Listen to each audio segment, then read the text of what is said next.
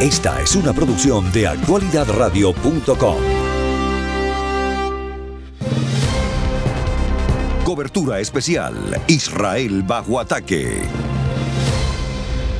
Buenas tardes para ti, ¿cómo estás?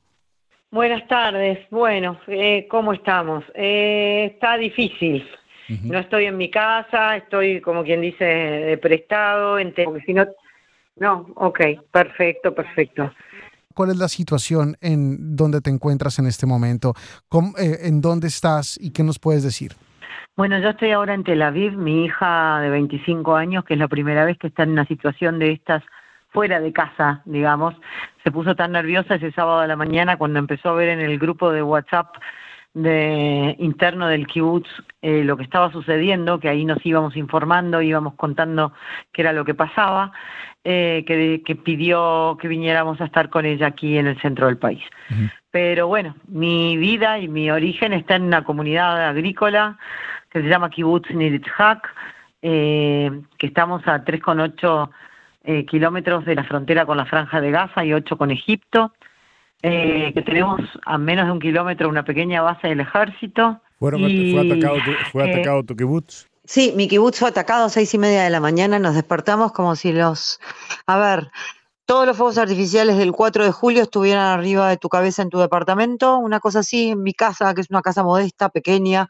Eh, nos despertamos con ese susto, con las alarmas, salimos corriendo con mi esposo al cuarto de seguridad. Eh, mm, primero pensamos que era algo que, como lo que sucede muchas veces en todos estos 22 años eh, que se viene sucediendo, que tenemos alarmas y que después de la alarma podemos salir y volver a nuestra vida normal, entre comillas, diría yo, pero esta vez eh, era una alarma tras de la otra, prendimos la televisión, no había mucha información, de pronto empezamos a ver como, como uno ve cuando cambian los trenes en una estación, ¿verdad? Los nombres de los destinos y las horas, pero era así un, una, una, parte de la pantalla estaba con rectángulos naranjas donde iba diciendo todos los lugares que iban estando siendo atacados en ese momento por misiles, en toda la parte sur hasta el centro del país. Eh, eso nos asustó mucho. Eh, eso fue entre las 7 y las 9 de la mañana, cuando a las 9, 9 y media nos dicen dentro del WhatsApp del kibutz, no salir de las casas, no salir del cuarto de seguridad hasta nuevo aviso. Hay infiltración de terroristas. Ok, alguna, una vez hace muchos años nos pasó algo así, dos o tres terroristas fueron neutralizados, tenemos un grupo de seguridad que son los primeros en, digamos, en, salir eh, a defender la casa de algún modo, ¿no? El kibutz. este, y hasta que llega el ejército. Pero resulta de que esos 10 muchachos que salieron, esos 10 hombres que salieron a defendernos, a dos los mataron. Eh, y en forma inmediata ya después se supo, al tercero recién nos enteramos antes de ayer y ayer se lo enterró. Eh, otros tres, tres, muchachos fueron tomados de rehén. Eh, y, y bueno, no, no, hubo, no hubo respuesta del ejército porque el ejército recién llegó como a las 4 o 5 de la tarde. Todas esas horas estábamos encerrados sin comer, el que no tenía agua, el que no tenía eh, algo para comer, algo para tomar, estuvo con, mi hijo estuvo con un yogur y un vaso y una botella de agua durante 14 horas encerrado en su cuarto de seguridad, porque él vive solo dentro del kibutz, en eh, las casas de los jóvenes, digamos, en la zona del barrio joven. ¿Cómo nos íbamos enterando por dónde venían los terroristas sin tener idea de cuántos eran en ese momento? En el grupo de WhatsApp la gente iba escribiendo. Escucho ruidos, escucho árabe. Entraron en mi casa, rompieron los vidrios, rompen cosas, vinieron al cuarto de seguridad, intentan abrirlo, lo sostengo, aprieto, no dejo que entren. En otro lado alguien que dice, le dispararon a mi puerta, yo también disparé, no sé qué habrá pasado. Sostengan las puertas. Ya va a venir el ejército, ya va a venir el ejército. Pero no llega el ejército, mis hijos lloran. Trato de callarlos. ¿Qué hago?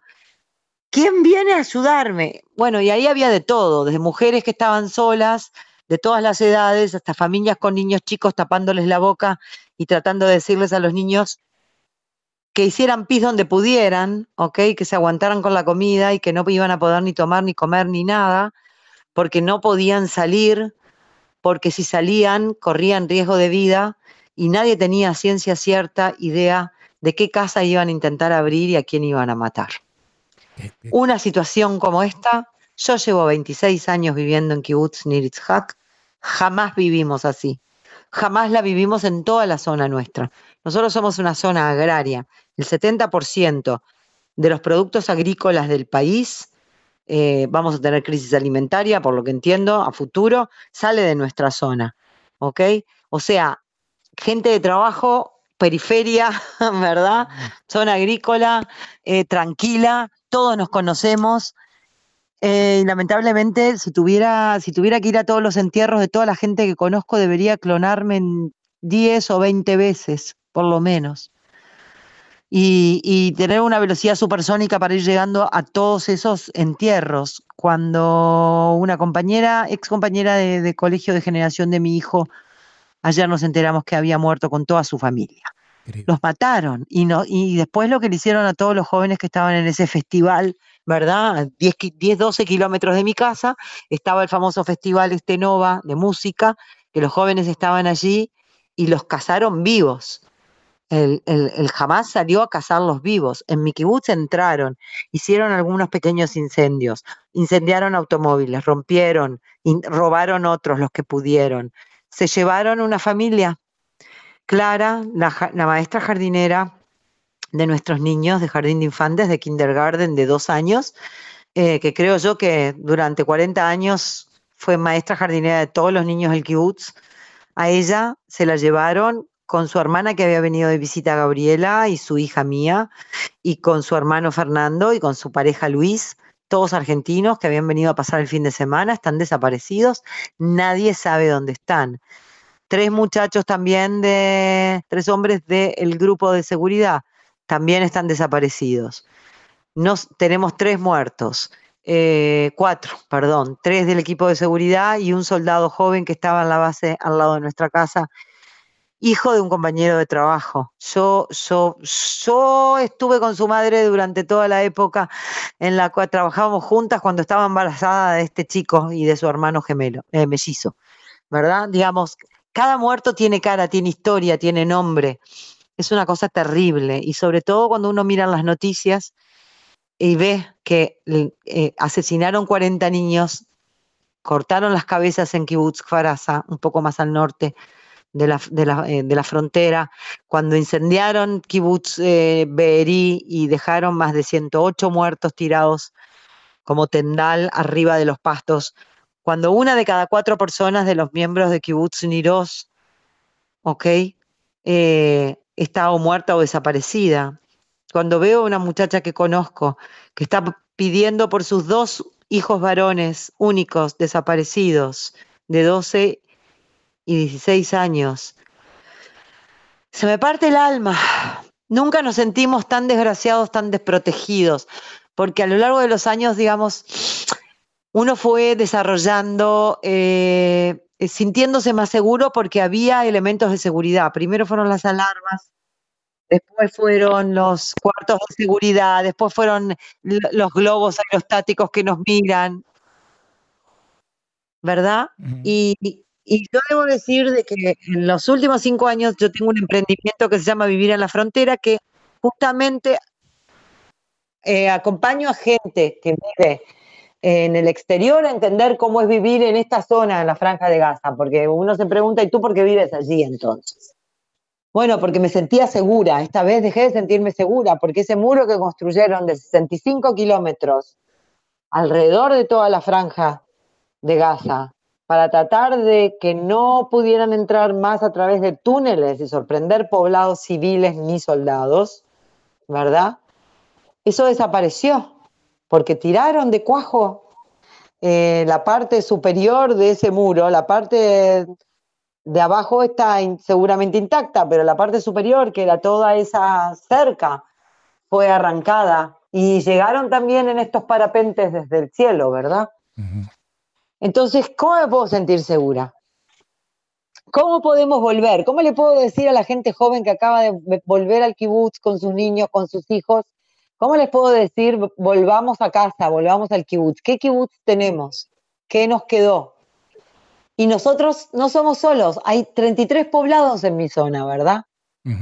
Eh, es una situación de desamparo total. La casa debe ser el lugar más seguro que un padre le pueda decir a su hijo que hay en el mundo. La casa, su casa. El kibutz es como una gran familia, es como un cuarto cerrado de los que hay en Miami, ¿verdad? Eh, que tiene seguridad y que tiene alrededor algún tipo de cerca para, para controlar de que más o menos estemos todos eh, contenidos.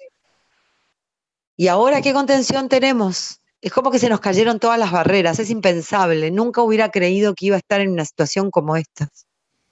Este, tremendamente dolorosa. ¿Cuál es, cuál es el futuro? Eh, ¿Cómo se puede de alguna manera reconstituir no solamente la confianza eh, con el gobierno central? con el ejército israelí por parte de ustedes para poder regresar a esos kibbutz, sino cómo va a ser la convivencia eh, con los muchísimos árabes que viven dentro eh, de Israel, eh, cómo va a ser la convivencia una vez que termine esta ofensiva que sin lugar a duda puede comenzar en cualquier momento. ¿Cómo es el futuro? ¿Cómo tú ves el futuro de, de Israel y el futuro de Israel con sus vecinos después de esto?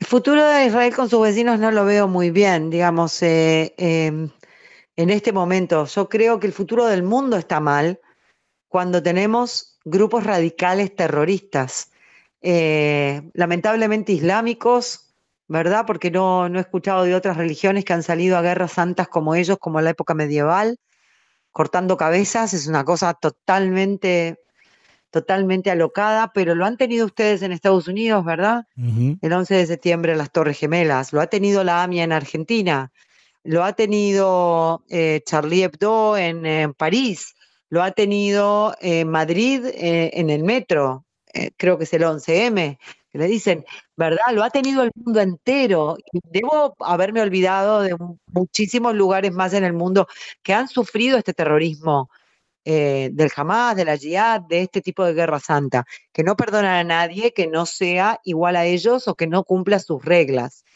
Entonces creo que el grito hoy es del mundo entero. El mundo entero debe levantarse y tratar de ver de qué manera, juntos todos, de algún modo, parece, suena muy utópico, ¿verdad? Pero a mí me parece que no, que se puede hacer, tratar de eh, controlar este tipo de, locura, porque esta gente obviamente ha perdido todo, todo, todo sentimiento humano. No respetan nada, no respetan mujeres, homosexuales, niños, viejos, eh, blancos, negros, amarillos, que piensan como ellos, que no piensen como ellos, todos no sirven, ¿verdad? Y todos deben ser conquistados y si no muertos. Entonces, eso me parece terrible. Yo creo que en Israel en el último año hemos sido testigos, eh, a pesar de tener una crisis interna a nivel político, que en algún momento esperemos se, se supere, sí fuimos testigos a que hay países con los que, árabes que sí están interesados en la normalización con Israel. Y creo que eso tampoco les ha gustado, ¿verdad? Ni a Irán, ni al Hamas, ni a Qatar. Ahora, cuando yo miro lo que Israel hizo en 75 años, que hizo de este pequeño lugar.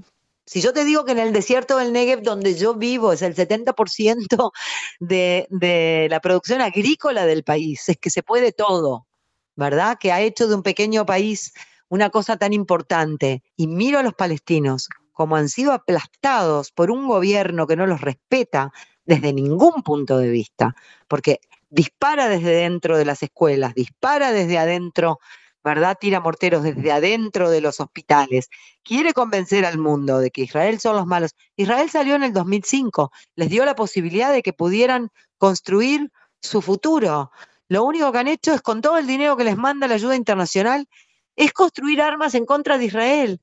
Entonces, ¿qué puedo decir? Los propios palestinos, hasta que no se levanten en contra del Hamas, pues nunca serán liberados de ese yugo, porque Israel no está interesado en quedarse con los palestinos. Egipto tampoco, no les han abierto las puertas, ¿verdad? Ahora hubo un corredor humanitario y veo que se van corriendo hacia el sur, hacia mi zona, digamos, en el mapa, ¿verdad? Hacia cerca de la frontera con Egipto. Pero Egipto no les dice, vengan hermanos musulmanes que los queremos. Y, entren todos aquí, ¿verdad? Israel no quiere hacerse cargo. Si Israel tuviera que entrar ahora por tierra y conquista, digámoslo, ¿no? Como una cosa muy loca, conquista la franja de Gaza. ¿A quién le da las llaves después? ¿Quién se hace cargo? ¿Quién quiere el lugar con más densidad de población en el mundo en situación indigente? ¿Quién quiere hacerse cargo? Nadie. Por supuesto que Israel no quiere eso, y creo yo que lo más triste es que nadie de todos esos países árabes multimillonarios, nadie quiere hacerse cargo. Por eso nadie se ha levantado en contra del Hamas y no puedo entender por qué el Hamas sigue aplastando a la gente y la gente no se levanta. Eso me duele mucho más, ¿verdad? ¿Dónde están esas madres que quieren criar a sus hijos en paz, como yo intenté criar a los míos, eh, sin, sin odios? ¿Verdad? Que los mandan a jardines de infantes donde los niños juegan a ser shahidim, a, inmolarse en nombre de, quién sabe qué y matar judíos o israelíes o todo aquel que no piense como ellos. mi pensamiento siempre es de paz, sin duda, es lo único que querría. Cuando yo llegué al kibutz en el 97 teníamos compañeros palestinos que venían todos los días a trabajar en el kibutz en servicios había uno que trabajaba con mi esposo, que en ese momento, antes de ser arquitecto, trabajaba en el tambo. Yusef trabajaba con él. Había otro Yusef, que es el que me construyó una pared de mi casa toda torcida, pero me dijo con mucho orgullo, en el año 2000, yo hice esta, yo construí esta casa, yo construí estas paredes hace 25 años y yo le tuve que preguntar por qué no había usado plomada y nos reíamos. ¿Ok? Era la gente que cuando a mí se me rompía el aire acondicionado, venía eh, una persona, muchas veces era el, empleado palestino, el técnico, venía, arreglaba, y yo estaba trabajando, ni siquiera estaba en mi casa, el hombre venía, hacía lo suyo, y sabía que se podía tomar un café también si quería, y se iba, y yo le tenía plena confianza. Yo quiero volver a eso. Yo quiero volver a lo que la gente de mi cuenta y de toda la zona nuestra de Skoll, y es que iban a la playa ¿verdad? Es mediterráneo allí también. Iban todos a la playa los sábados en los años 80 en la franja de Gaza y iban a, comprar cosas en el mercado. Y había un libre pasaje hasta 1994, cuando se construyó una cerca real, eh, ¿verdad? Empezaron a construirse las cercas. Las cercas nos han dividido, nos han separado, han hecho que dentro de la franja de Gaza creciera un monstruo que cada vez que le cortan la cabeza aparece, aparece otra mayor, digamos, que es muy triste. Y yo creo que si el mundo no le va a tratar de poner eh, el cascabel a este gato, pues, pues estamos todos muy mal. Janet, eh, ¿cómo está la gente de tu kibutz? Sabemos que eh, los kibbutz, para los que no están muy familiarizados, son comunidades muy unidas. Son, todos se conocen con todos. Los niños van a la escuela juntos siempre, crecen en comunidad. Eh, o sea, es, es como, como, como una, un, grupo de familias que hacen una sola gran familia. Así es, es cierto. Digamos que em, eh, como yo, hay alguna otra gente, otras, quizás 30, eh, 30 familias más que están con sus familias fuera de, de. El kibutz eh, en sí, como kibutz, como comunidad, fue llevado prácticamente entero, unas 500 personas a la ciudad de Eilat. Están en un hotel, eso sí lo hizo el gobierno, ¿ok? Eso lo hizo el gobierno, que arreglaron hoteles en el Mar Muerto y en, y en, el, eh, en la ciudad de Veraniega de Eilat y en otras ciudades más y en otros lugares así que tienen hoteles grandes como para grandes delegaciones. Y bueno, hoy estamos organizados eh, dentro de ese hotel con actividades para los niños, con psicólogos que vienen llegando, con gente que hace todo tipo de actividades eh, para adultos, para niños, para jóvenes, tratando de sacar todo este estrés eh, hablé, por ejemplo, con, alguien de mis vecinos, ¿no? Que tienen niños chicos, y ellos me decían, hoy, por suerte los más chicos ni entienden, están contentísimos, lo están pasando fantásticos, como que nos fuimos de vacaciones todo el kibutz juntos a algún lado. O sea, que los más pequeños, eh, estando con los padres, no importa dónde estén, y estando con los amigos la pasan bien, y hay muchas actividades y ha habido una gran solidaridad por parte de toda la gente de todo el país. Estoy, estoy en un lugar en Tel Aviv donde tengo la oportunidad de bajar a la calle y ver todo lo que no sucede en Tel Aviv. Casi no hay circulación de automóviles. Todos los estacionamientos están libres. Esta es la ciudad donde, por excelencia, mejor llegas en tren y vas caminando o en bus, porque es importante estacionar. Siempre está todo repleto, ¿verdad? Hay harto lugar ahora, digamos.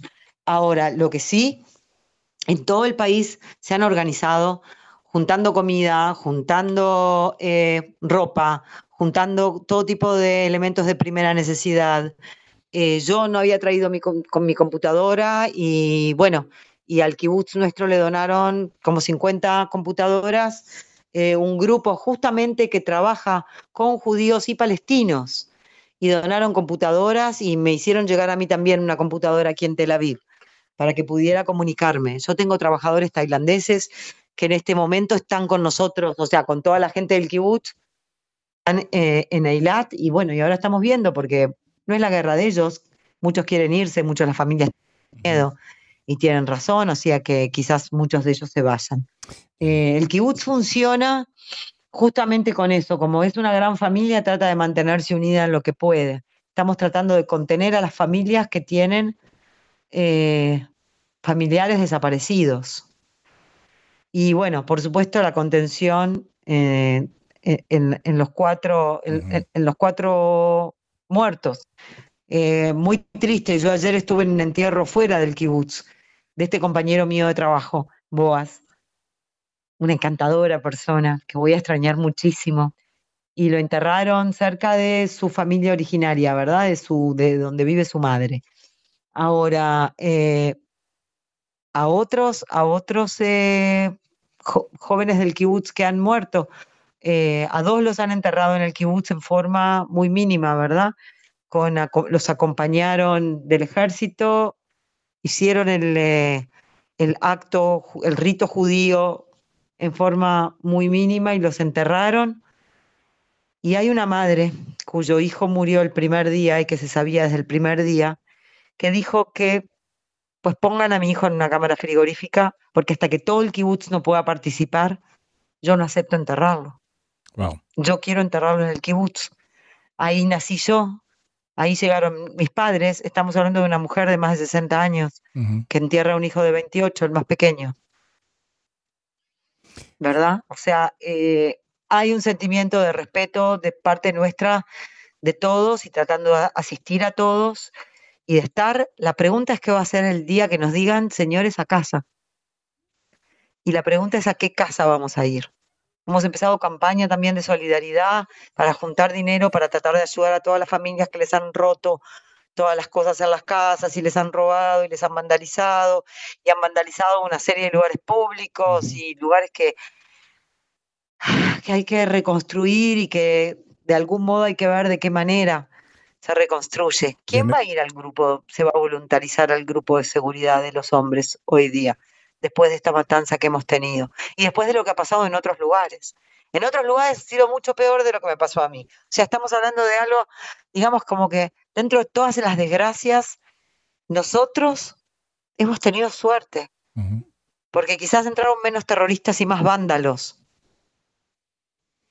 Una de las cosas más dolorosas de todo este proceso es precisamente la falta, o sea, la pérdida de confianza en una institución en que el pueblo de Israel, el mundo, confiaba plenamente. Era eh, que si algo parecido a lo que sucedió hace solamente unas horas sucedía, la respuesta del ejército de Israel iba a ser inmediata, contundente, iba a evitar lo, lo que vimos, lamentablemente eh, pues eh, no estaba preparado eh, el ejército para repeler eh, las monstruosidades que hemos visto y como tú acabas de decir, Janet, tomó horas para que recibieran la ayuda imprescindible que necesitaba para repeler pues a, a, esta gente deshumanizada por una prédica de odio y de separación cuyo objetivo era matar, simple y llanamente matar, no tenían otro objetivo.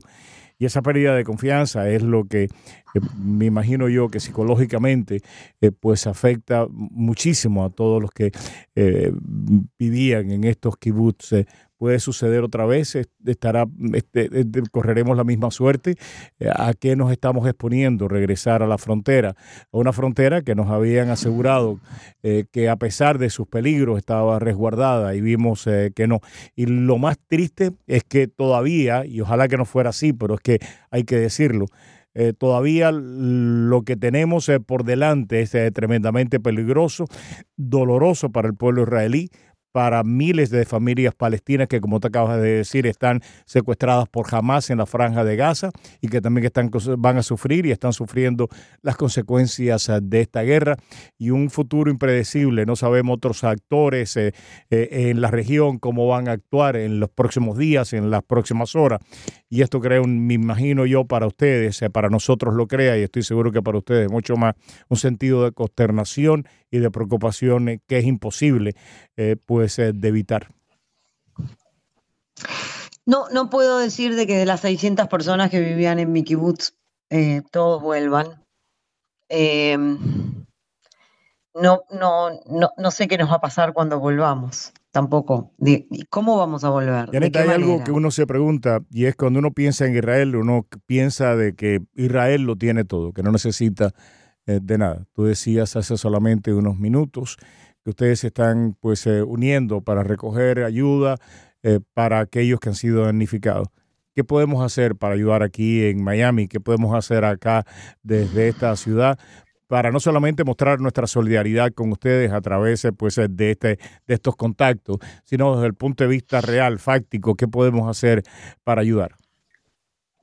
Eh, nosotros hemos abierto una campaña, si quieren podemos pasar luego para que en algún momento lo mencionen, tenemos los datos o para aquellas personas que quieran solidarizarse, eh, pueden entrar en mi muro, Janet Quaichenbaum, con C y W, eh, y yo todo el tiempo he estado publicando links para, para que la gente pueda donar y maravillosamente, por suerte, mucha gente, pero incluso sumas pequeñas.